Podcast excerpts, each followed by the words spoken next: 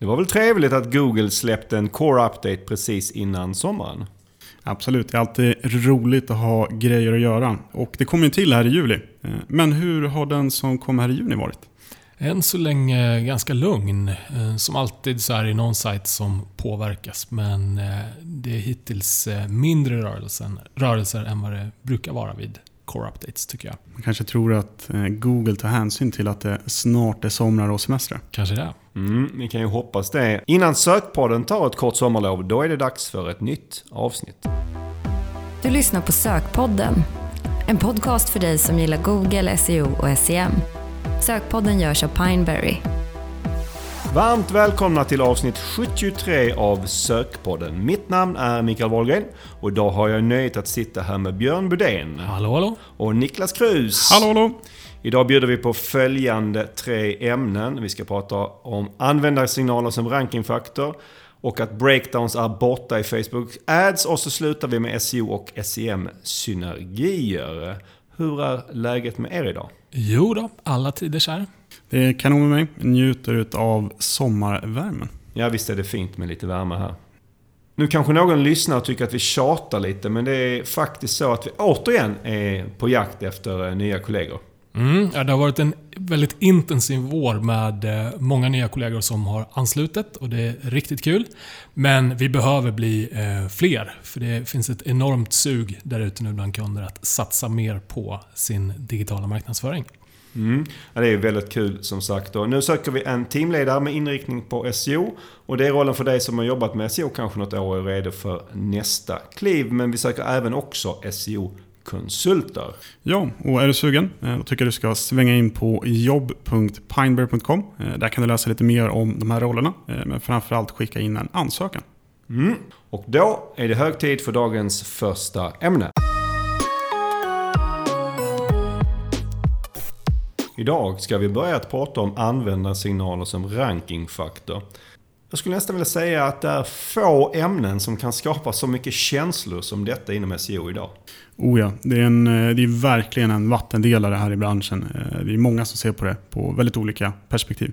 Mm, en vattendelare är en bra beskrivning och det är alltid lite extra kul att prata om den här typen av ämnen.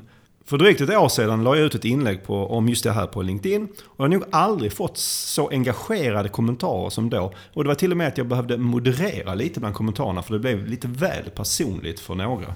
Ja, jag kommer ihåg det. Det var, eh, det var det här med kaninerna, eller hur? Ja, vilket minne då Niklas. Ja, det var ett företag som heter BunnyLeap som körde en eh, Facebook-annons med rubriken S E O-byrå hatar oss.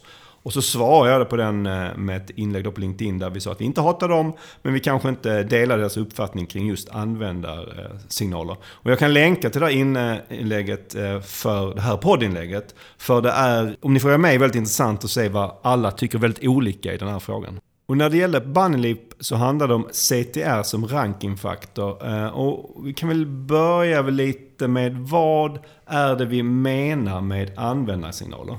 Mm, ja, men definitionsmässigt så är ju användarsignaler riktiga användares beteenden gällande sidor och eh, deras innehåll. Och eh, att detta då skulle kunna mätas med hjälp av exempelvis eh, C T R som du nämnde, bounce rate eller någon annan eh, användarsignal. Mm, och det kanske inte finns så mycket att vänta på. Vi börjar väl med den riktigt heta frågan. Är användarsignaler en rankingfaktor? Eller inte. Det beror väl på lite grann vem har frågan, eller hur? Ja, så är det verkligen den här frågan. Och vi kan väl börja med vad Google säger om, om det här. Mm, ja, men de har varit ganska tydliga under åren om att det inte är en rankingsignal. Ja, och jag tror faktiskt att Google har varit så pass tydliga att det gör att en del av den spänningen som finns, alltså det är därför den har skapats. Folk blir lite provocerade när Google säger att användarsignaler inte är en rankingfaktor. Och det är tydligt att även Google blir provocerade i den här diskussionen. För jag vet inte om ni kommer ihåg, men Googles Gary Illyes sa ju för något år sedan, och nu citerar jag: "Dwell time, C T R, whatever Fishkins new theories, those are generally made up crap." Hårt angrepp mot vår gamla goda Rand, eller hur? Men kan man lita på Google i den här frågan? Alltså, jag har svårt att se att de medvetet skulle ljuga om det här. Eh, samtidigt så bör man väl alltid ta det Google säger med en eh, nypa salt. Sen ska vi ju eh, såklart tillägga att Google faktiskt sagt att de använder användarsignaler för utvärdering av sökresultaten. Hur fungerar det? Ja, för att eh, kvalitetssäkra sina sökresultat så kollar de bland annat på användarsignaler. Och det här är alltså mänskliga granskare av sökresultaten som samlar in data.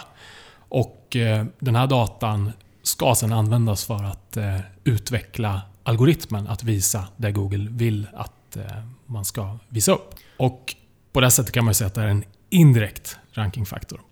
Men det här är ju ingenting som man som enskild sajtägare i så fall kan påverka, utan det här sker då på en aggregerad basis. Och sen har vi det här med Page Experience Update. Mm, precis. Och eh, det här är ju faktiskt lite, lite intressant, för här har faktiskt Google sagt att de kommer använda sig av insamlad användardata för att bedöma en sites Core Web Vitals. Så här blir ju faktiskt användarsignaler en rankingfaktor, även om det inte är den typ av användarsignaler som man vanligtvis brukar prata om. Okej, så detta är ju det vad Google har sagt om saken, men sen finns det ju många och duktiga S E O-are som hävdar att användarsignaler är en rankingsignal eller rankingfaktor. Ja, det, det är ju en vattendelare, helt klart. Vad är argumenten från de som hävdar att det är en rankingfaktor? Det kan väl vara lite olika, men allt från att man anser att det är logiskt att det är en rankingsignal till att det baseras på olika undersökningar som gjorts av olika S E O-are då. Ja, och det har ju, jag, man, jag har läst väldigt många sådana undersökningar genom åren, och oftast gäller de organisk C T R, och då finns det då studier som, som tyder på att om C T R:n ökar så ökar även eh, rankingen. Mm. Och här kommer ju då den eviga frågan in. Är det korrelation eller är det kausalitet vi tittar på? Jo, men exakt. Och det är alltid svårt att veta vad som är hönan och ägget i den här typen av undersökningar. Om vi skulle försöka bena ut vad som talar för och vad som talar emot att detta skulle kunna vara en bra rankingfaktor. Och då tänker jag att vi lite bortser från vad Google och andra anser i frågan. Vad, vad, vad säger vi? Vad talar för? Alltså rent teoretiskt så har ju Google möjligheten att se vad en användare gör på en sajt, både via Analytics och Chrome, så de har ju den här datan om de skulle vilja använda det. Men får de använda datan? Ja, de använder ju Chrome-data för Core Web Vitals, så det, det får de väl. Men Google Analytics-data är ju mer en kantboll om de får använda för de här ändamålen. Skulle det teoretiskt sett kunna vara en relevant rankingfaktor? Ja, det beror väl på vilken användarsignal man tänker på. Men rent generellt skulle jag säga att det här är argument mot att användarsignaler är en rankingfaktor. För det är ganska tvetydiga signaler. Hur tänker du då? Om vi tar en hög bounce rate som exempel, så kan ju det tyda på att användaren får sitt svar när man kommer in på sidan och stänger ner den direkt för att man är nöjd med innehållet. Men det kan såklart lika gärna bero på att användaren är missnöjd och inte hittar det som den personen sökte. Så därför blir det en väldigt tvetydig signal, tycker jag. Har vi fler saker som talar emot det som en bra rankingfaktor? Det är ju ganska enkelt att manipulera användarsignaler, och eh, det krävs ju en väldigt massa data för att Google ska kunna avgöra om något är bra eller inte. Så ur det här perspektivet så ser inte jag att det här är någonting som de, de pysslar med, utan de, de vill lösa det här algoritmiskt istället. Så jag säger faktiskt också lite på det, för jag brukar tänka, om man tar organisk C T R som exempel, och många sökord har ju väldigt få sökningar, så vi tänker ett sökord som har kanske tio sökningar i månaden, och då räcker det ju med kanske ett eller två klick för att kunna manipulera ett sådant sökresultat rejält. Mm. Och det kommer Google aldrig kunna upptäcka att det är manipulerat, så jag har också lite svårt att säga att, att Google skulle kunna lösa det. Mm, exakt, nej, jag tänker precis lika. Vi har pratat om C T R och bounce rate som eh, användarsignaler. Och även kommande Page Experience Update. Precis, men det finns ju några till som brukar nämnas, och då tänker jag främst på bounce back och eh, pogo sticking. De är väl ganska lika, eller hur? Ja, eh, bounce back är när du studsar tillbaka till serpen från eh, en sida, och pogo sticking är när du studsar tillbaka till serpen och eh, väljer ett eh, annat resultat. Vad är tanken kring de här eventuella signalerna? Ja, det är väl ett tecken på att sidan man kom till inte motsvarade förväntningarna. Men som jag nämnde när det gäller bounce rate så är det ju inte helt givet. Det kan ju lika gärna betyda att man gör research eller något liknande och vill utvärdera olika resultat. Så även här blir det väldigt tvetydigt. Okej, bara så nu ingen missförstår. Oavsett om användarsignaler är en rankingfaktor eller inte så finns det ju många bra skäl att jobba med sin C T R, bounce rate och så vidare. Ja, såklart. Men jag tycker att vi avslutar med att säga hur vi ser på saken. Är användarsignaler en rankingsignal? Och då tänker jag att vi bortser från Page Experience Update som vi vet kommer bli en rankingfaktor som baserar sig på användardata. Vad säger ni? Nej. Inte på det sättet som folk pratar om det. Och det är helt enkelt för att det finns mycket bättre sätt för Google att förstå eh, vad som är bra respektive dåligt innehåll. Och de är väldigt långt framme på den fronten. Och som jag ser det så är det mycket mer sannolikt att de vill lösa det här helt algoritmiskt än att ta in brusiga användarsignaler i den mixen. Niklas, vad säger du? Ja, nej, men jag kan inte mer än hålla med. Jag skulle också vilja definiera kanske att det är en... Det kan absolut vara en rankingsignal, men att det skulle vara en faktor som får det att ranka högre. Nej, absolut inte. Nu, Niklas, nu tar du upp en annan vattendelare i S E O-branschen. Vad skillnaden på rankingsignal och rankingfaktor, men det får vi kanske lämna till ett annat ämne. Jag själv står ganska fast i ringhörnan att det inte är en rankingfaktor.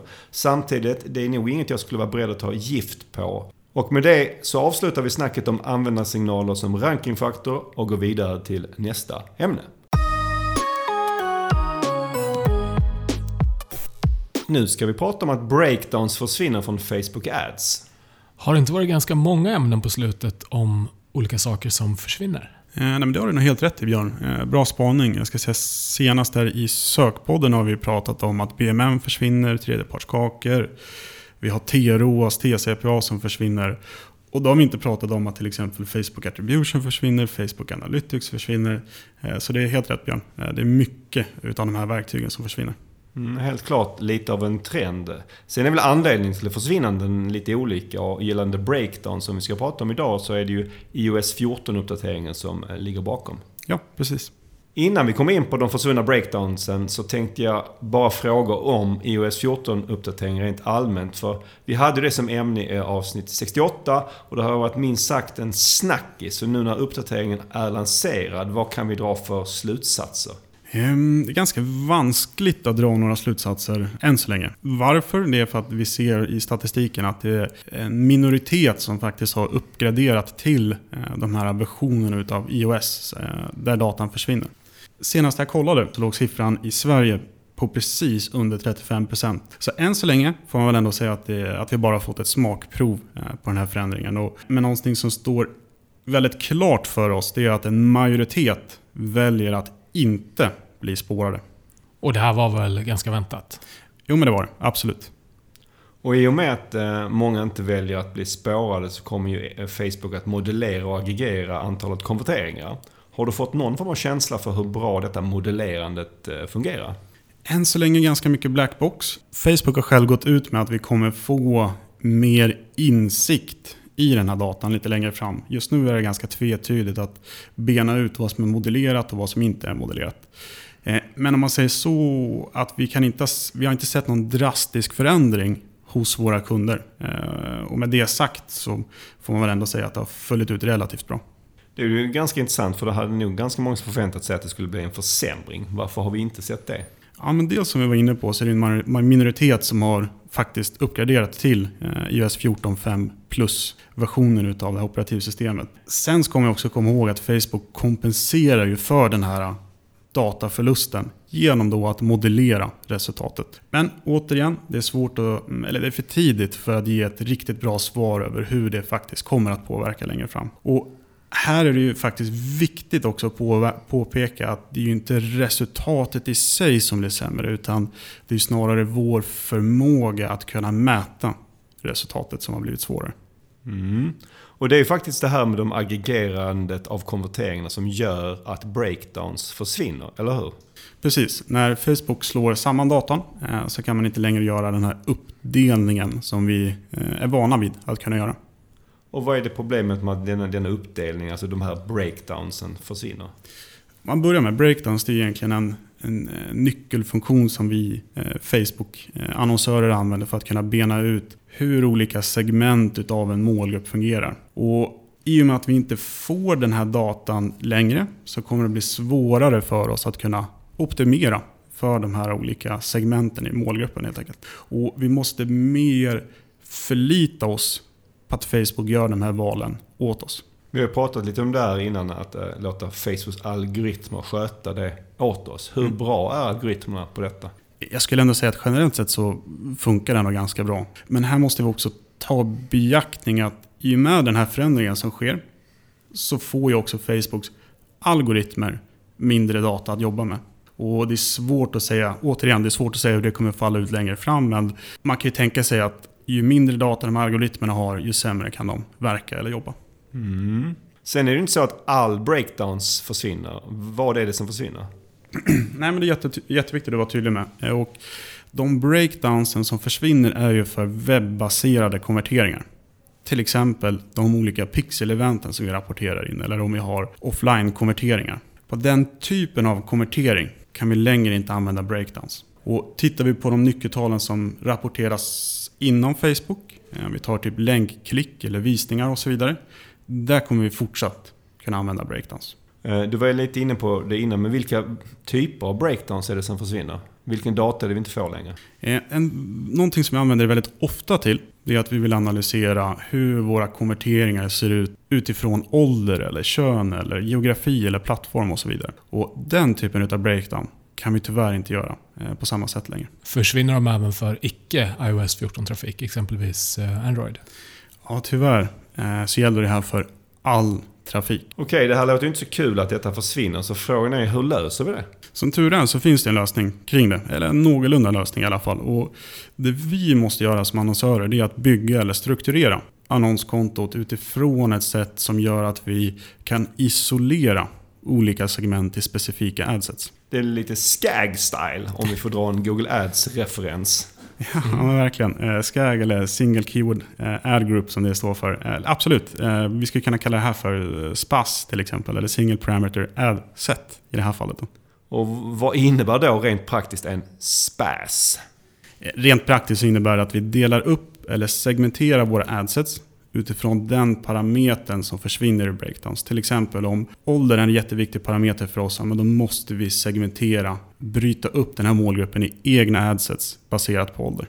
Hur eh, ska man tänka här när man gör detta? Det absolut viktigaste, för någonstans vad det handlar om, vi måste hitta den viktigaste parametern. Vad är det som är viktigaste egenskapen hos våra kunders kunder eh, när det kommer till en konverteringsresa? Och utifrån den parametern så kan vi segmentera. Och varför vi bara kan välja en parameter, dels så blir det ju ohanterbart om vi bygger ut det för alla möjliga olika parametrar som finns. Sen ska vi inte glömma bort att Facebook har satt en maxgräns för de allra flesta annonsörer på tvåhundrafemtio annonser per Facebook-sida. Och det kommer man upp till väldigt, väldigt snabbt om man ska göra segmenteringar på allt där. Hur väljer man då sin viktigaste parameter? Jättebra fråga. Och här någonstans får man ju verkligen utgå ifrån sina kunder eller sin verksamhet. Vilka egenskaper är det som styr köpbeteendet och vilka egenskaper blir viktiga för oss när det kommer till att allokera budget, bud eller om vi vill uttrycka oss på ett specifikt sätt mot en, ett segment av en målgrupp. Om man liksom inte har riktigt koll på det här eller är osäker kring det, hur gör man då? Ja, men det är en ännu bättre fråga. Och jag skulle säga att det bästa tipset, det är att kolla på historisk data. Hur har det sett ut innan breakdowns försvann? Och vi kan ju faktiskt titta på det här fram till och med den tjugosjunde april i år. Så att titta på historisk data, det är nog det absolut bästa tipset. Du jobbar ju med ganska många olika annonsörer. Om du skulle få generalisera lite, mm. vilken skulle du säga oftast är den viktigaste parametern? Um, oj, bra fråga. Jag skulle nog säga att ålder är nog det vanligaste att segmentera på. Just eftersom att ålder har ganska stor påverkan kring vilka produkter eller vilka tjänster man köper och kanske framförallt hur man uttrycker sig i annonserna. SPAS, som vi nu kallar det här idag, vad, vad finns det för nackdelar med att bygga den typen av struktur i kontot? Ja, men det finns absolut nackdelar och eh, den största nackdelen är att vi får mindre data per adset och man uttrycker sig hur det fungerar i praktiken och det tar längre tid innan vi får in tillräckligt mycket data, innan vi kan börja optimera den här strukturen på varje, på varje segment. Och, och, och när man sitter och skapar den här strukturen så krävs det också att man tänker igenom det lite mer. Och det vi, det vi ska komma ihåg, på Facebook finns det något som heter inlärningsfas. Och den här inlärningsfasen kräver ju att vi har minst femtio konverteringar per vecka och adset för att den ska gå ur den här inlärningsfasen. Och när vi är i en inlärningsfas då lägger, lägger vi större del av budgeten på att testa. Så att ur det perspektivet så kan det bli att vi lägger större andel av budgeten på att testa saker och ting. Det behöver ju inte vara negativt, men det är någonting man absolut ska vara med på. Men bakgrunden av de här nackdelarna du precis nämnde, är det värt att bygga den här typen av struktur? Absolut, och framförallt om du inte vill lämna alla dina beslut åt Facebook. Men jag ska säga att om man inte är inne kontinuerligt och optimerar sin struktur och håller koll på den. I de lägena så kan det kanske vara bättre att låta Facebook göra det. Men det kommer med, med största sannolikhet att bli bättre när du själv tar kontroll över det. Betyder detta då att vi har byggt om alla våra kunders konton som det här hände? Ja, som tur är så hade vi faktiskt den här typen av struktur på plats redan. I de flesta av våra kunders konton i alla fall. Så att i de flesta fallen så har vi behövt göra mindre justeringar. Men vi har påverkats precis som alla andra och vi blir ju begränsade när vi ska göra analysarbetet. Och där kan vi numera egentligen bara fokusera på en parameter, den viktigaste parametern för kunden. Det blir svårt för oss att analysera till exempel både ålder och kön samtidigt. Mm. Tack för det Niklas, och med det så lämnar vi försvunna breakdowns för idag och går vidare till dagens sista ämne. Nu ska vi prata om S E O och S E M-synergier. Ett ständigt aktuellt ämne. Vi hade detta uppe redan i avsnitt trettio för fyra år sedan när vi pratade om sökordsluckor. Och idag tänkte vi prata om det från en liten annan vinkel.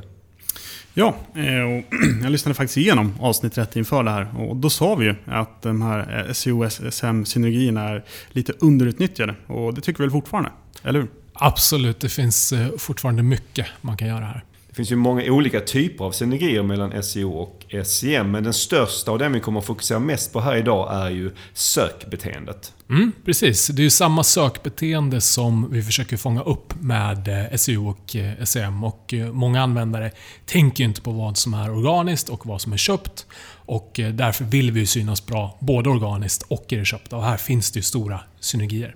Vad skulle du säga? Är det, vem har mest att vinna av det här? Är det de som jobbar med S E O eller S E M? Det finns ju synergier åt båda hållen, men särskilt på S E O-sidan bör man fokusera lite extra på det här.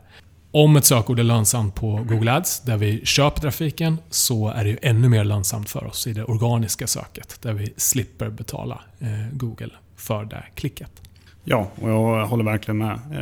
Google gör ju uppföljningen av sökord mycket, mycket lättare i Google Ads. Och mm. där kan vi ju ganska enkelt ändå se hur individuella sökord eller sökfraser presterar. Och samma möjligheter har vi tyvärr inte för det organiska söket. En annan aspekt som man kan ta med sig från Google Ads, det är ju att testa till exempel annonstexter. Vi pratade om att C T R kan vara en viktig aspekt ur ett S E O-arbete också. Och den lärdomen, den insikten kan vi testa väldigt enkelt i Google Ads och ta med oss det in i S E O-arbetet också. Verkligen.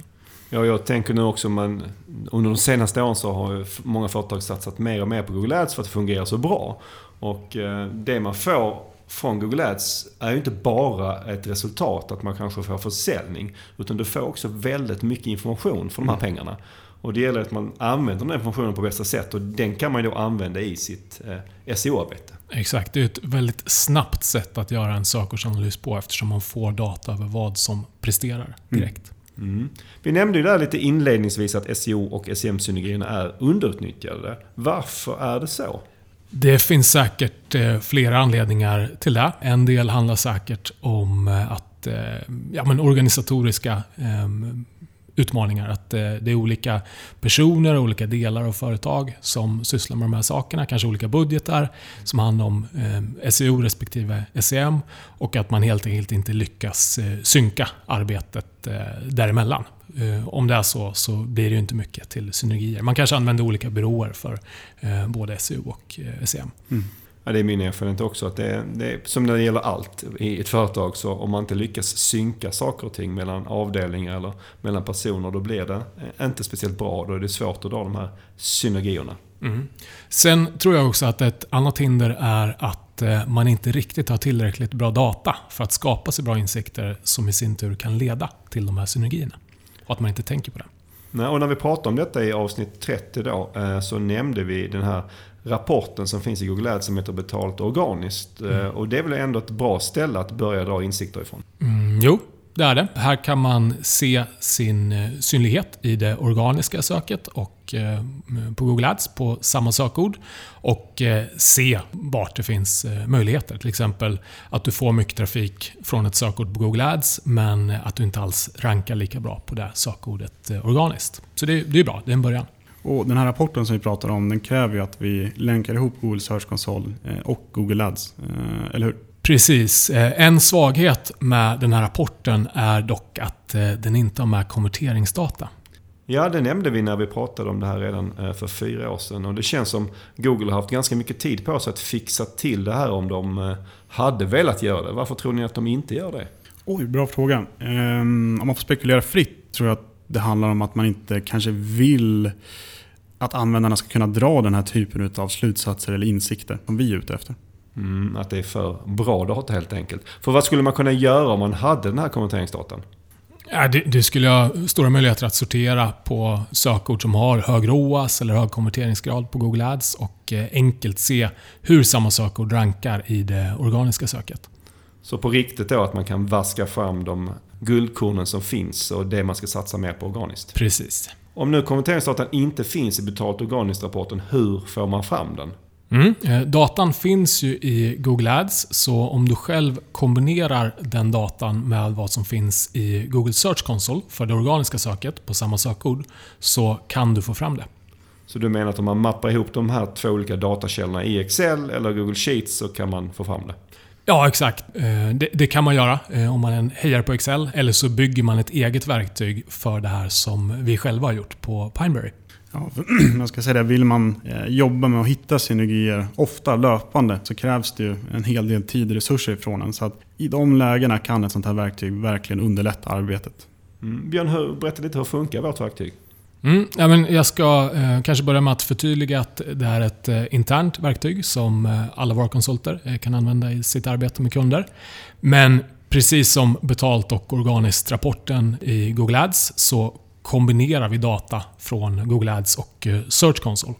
Nyckeln är alltså söktermen, eh, det vill säga search queryn, för att eh, hämta in data för samma sökord från båda de här ställena. Och till skillnad från eh, Googles eh, egna rapport så får vi även med oss eh, konverteringsdata. Om vi nu antar då att man har med sig den nödvändiga datan som vi då pratar om, hur använder man den? Nej, du får ju snabbt och eh, enkelt en bra sammanställning över vilka sökord som är viktiga för dig att jobba med på S E O-sidan. Sen behöver man ju såklart utforma en S E O-strategi för att stiga i ranking på de här sökorden som är lönsamma. Så att hämta datan är det enkla. Sen ska du utarbeta strategin för att stiga på de orden såklart. Mm. Finns det något viktigt att tänka på när man analyserar datan? Jo, men det, det finns det alltid. Men en sak som är värd att lyfta är att det är viktigt att ha koll på skillnaderna i vad Google visar upp i S E R P:en gällande det köpta och det organiska. Ofta så är det olika sidor som rankar ur ett S E O-perspektiv och, ur ett, ja, och vad som visas ur ett S E M-perspektiv. Till exempel eh, om du söker på en produktkategori så visas på Google Ads ofta shoppingresultaten, alltså specifika produkter, medan det ur ett S E O-perspektiv, de sajter som rankar där, syns med kategorisidor. Och det är viktigt att eh, förstå det här. I vårt verktyg så kan vi exempelvis se vilken sida som rankar organiskt och därifrån eh, kan vi då göra analysen om det är rätt typ av sida eller inte. Och kanske så behöver vi skapa en ny sida som eh, vi kan göra mer relevant eh, mot eh, den sökning som faktiskt eh, sker än den sida som, som redan rankar. Till exempel skapa en ny underkategori eftersom det är en bred huvudkategori som rankar som inte är hundra procent relevant för sökningen. Bra tips Björn, tack för det. I juli har Sökpodden som alltid ett litet uppehåll och ett tips till dig som lyssnar. Den tiden du kommer att spara på att inte lyssna på Sökpodden, det lägger du förslagsvis på att hitta någon rolig S E O och S E M-synergi. Det kanske inte är lika spännande som att lyssna på Sökpodden. Förhoppningsvis inte. Men säkert minst lika värdefullt. Absolut. Och med det så är det dags att avrunda detta avsnitt. Som jag precis nämnde har Sökpodden sommarlov i juli och vi är tillbaka med ett nytt avsnitt den tjugosjätte augusti. Vad ser ni fram emot mest i sommar? Förutom då att jaga S E O och S E M-synergier såklart. Oh, jag eh, längtar till bra väder och mycket sol och värme. Eh, förhoppningsvis kunna komma ut på en och annan båttur också. Mm. Det ska bli skönt med en semester efter den här våren och året som har varit. Njuta av sol och bad. Förhoppningsvis innan med en liten roadtrip också. Mm, det låter bra. Själv brukar jag spela lite tennis på sommaren och mitt mål i år är att förbättra min raka backhand. Den är faktiskt ganska usel om jag får säga det själv. Har du feedback på dagens avsnitt eller om det är något du vill att vi ska prata om i höst, då hör du som vanligt av dig till sökpodden at pineberry dot com. Tusen tack för att du har lyssnat idag. Jag hoppas att du får en alldeles fantastisk sommar. Ta hand om dig så hörs vi igen i augusti. Tack för idag. Glad sommar!